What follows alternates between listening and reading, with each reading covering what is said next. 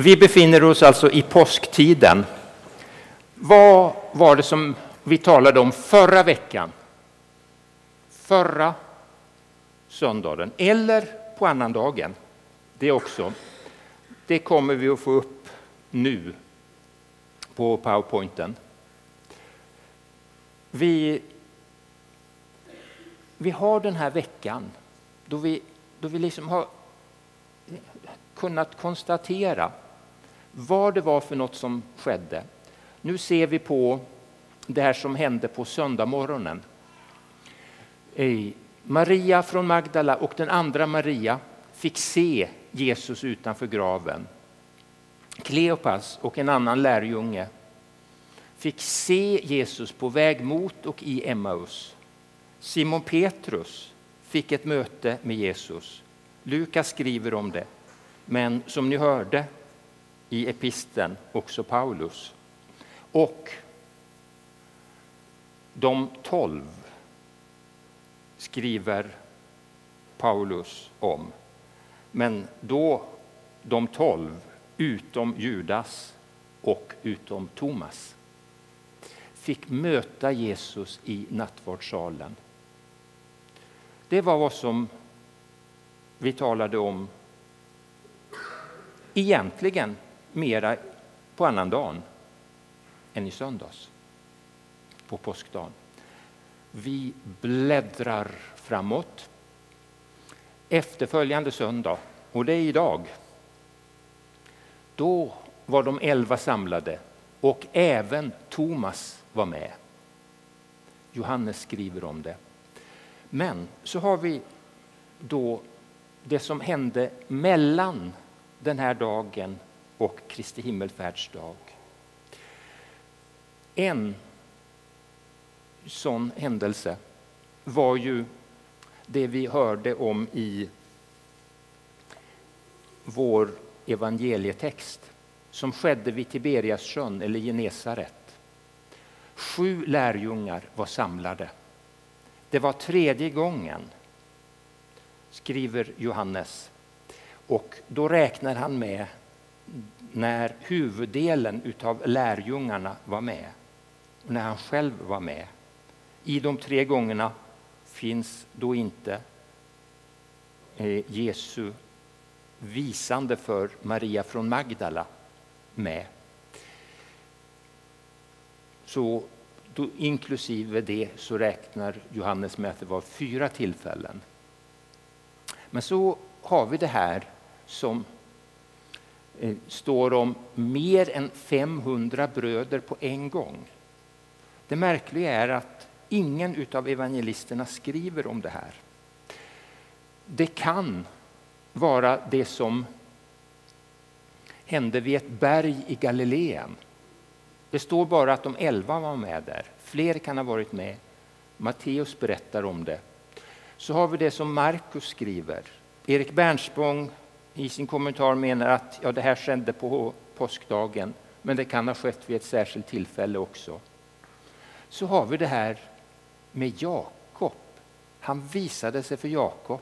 Det står ingenstans om det i någon annan eh, bibelbok. Men vi ser effekterna utav det, att Jakob kom med i lärjungaskaran. Och de här erfarenheterna utav att Jesus visade sig gjorde att några fler knöts till lärjungaskaran. För Jakob var ju inte positiv till tron på att Jesus var Messias medan han levde, men han kom med sen. Och sen har vi då mellan den första och den fyrtionde dagen så visade han sig för apostlarna. Det kan vara en annan händelse, men det kan också vara det som hände när han for till himlen. Och så tar Paulus med också när Jesus visade sig för honom på vägen mot Damaskus. när vi sammanställer det här så märker vi genast två utav de händelser som Johannes berättar finns inte hos någon annan evangelist och de har inte heller Paulus med. Och när Paulus skriver ner det här så är det tre utav sex berättelsen om den uppståndne som finns med i evangelierna. Den fråga eh, som jag då ställer när jag läser det här. Varför har Paulus en annan sammanställning än evangelierna?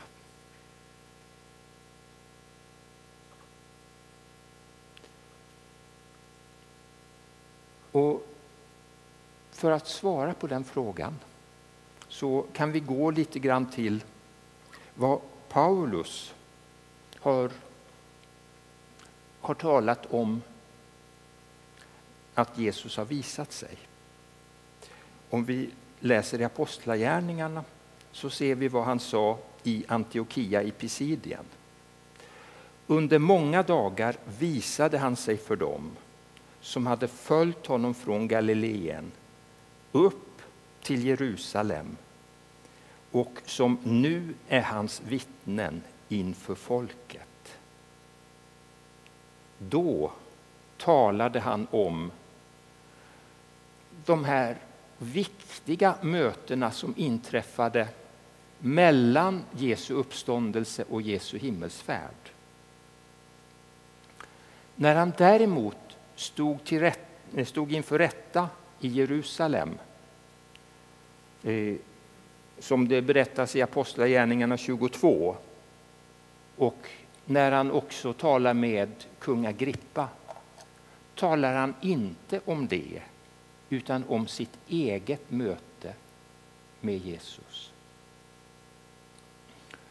Paulus var en god teolog.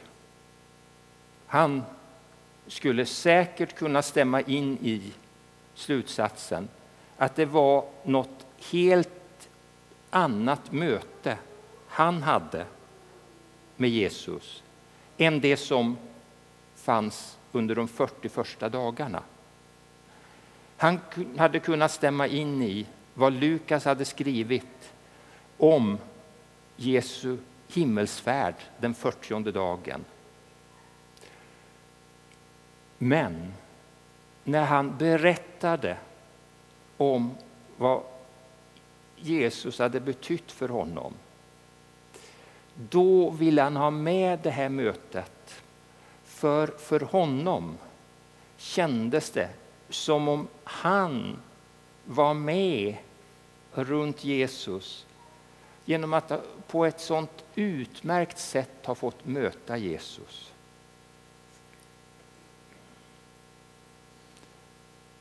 Men anledningen till att han då inte tar med de här viktiga episoderna som de andra lärjungarna har tagit med i evangelierna är troligen att han vill ta några exempel ur högen. Jag skulle vilja utmana er. Fyra personer som har hört om eller varit med om ett helande här i Buråskyrkan. Vi tar bara helanden som har skett här. De fyra första som skriver ner ett helande, vem det är som har blivit helad och eventuellt när.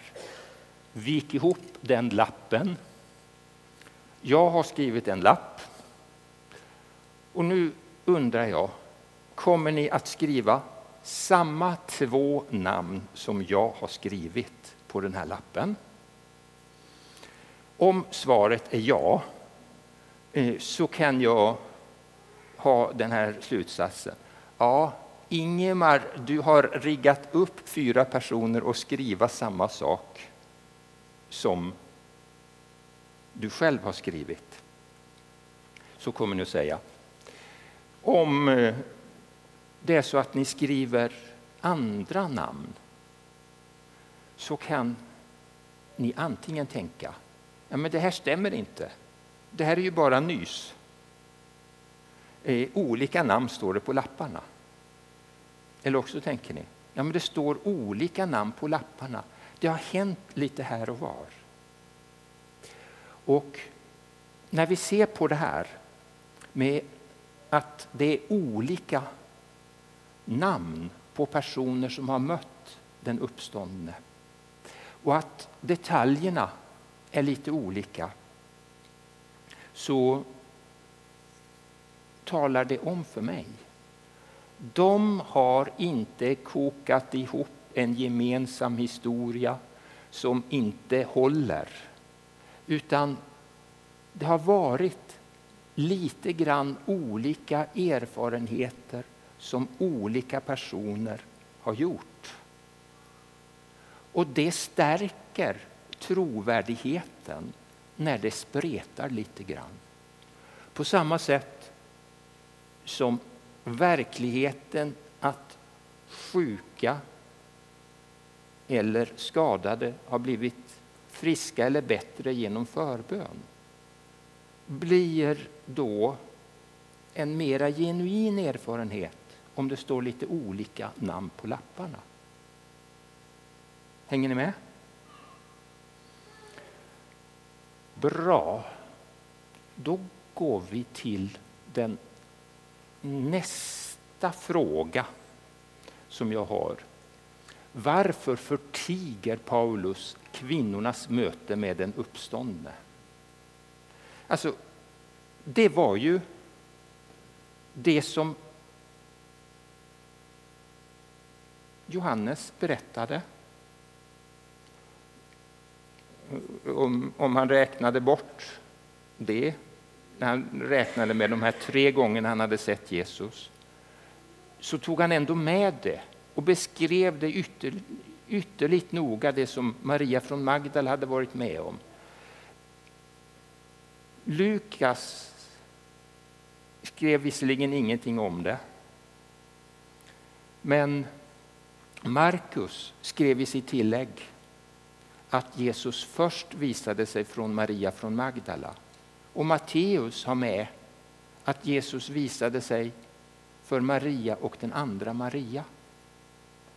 Och så tar Paulus inte med det alls.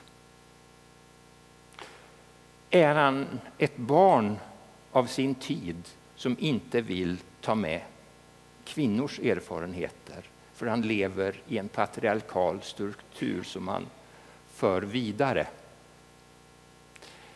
Eh, om ni läser noggrant Paulus brev så kan ni märka att det är en hel del kvinnliga medarbetare han har. Ta bara Romarbrevets 16 kapitel. Nio eller tio kvinnor omnämns där bland dem som han hälsar till. I denna patriarkala struktur så kommer Paulus med det. För honom var det självklart att kvinnor kunde be och profetera också i Korint. Läser vi Apostlagärningarna så ser vi hur han samverkar med Priska och Aquilla.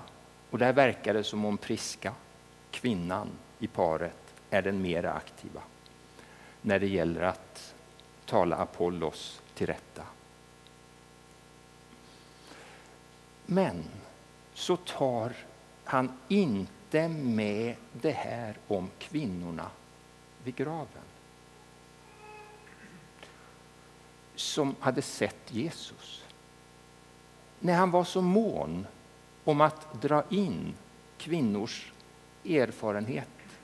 Varför tog han inte med det? Eller motsvarande fråga. Lukas berättade ju inte om kvinnornas möte med Jesus. Bara att kvinnorna hade sett den tomma graven och sett änglasynen. Lukas, den av evangelisterna som mest drar in kvinnor. Slutsatsen eh, är den här. Att Paulus var inte ett barn av sin tid utan en förkunnare för sin tid. Och då gällde det att övertyga dem i församlingen i Korint att Jesus hade uppstått. Och då var det inte ett plus i den tiden att några kvinnor hade sett Jesus. För oss i vår tid som inte har samma patriarkala spår så är det en fördel om vi kan visa på att både män och kvinnor har gjort erfarenheter av Jesus.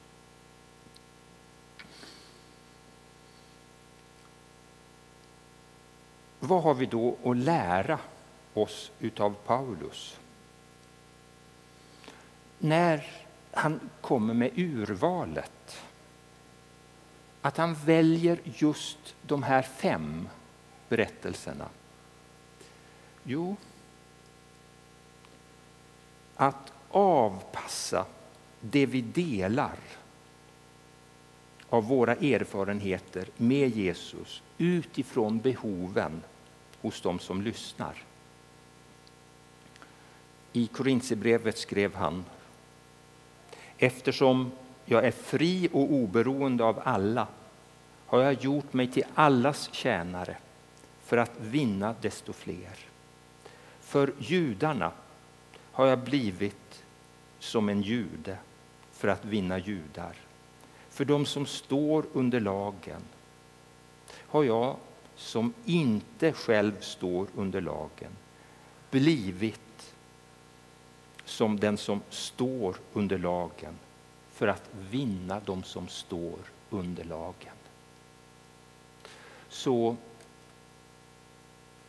vad du gör när du vill berätta om vad du har fått i mötet med Jesus så lyssna in personen du ska berätta det för så du vet vilka och hur många och hur detaljerat du ska tala om det. Som ett påskens vittne behöver du ha den lyhördheten för att fungera.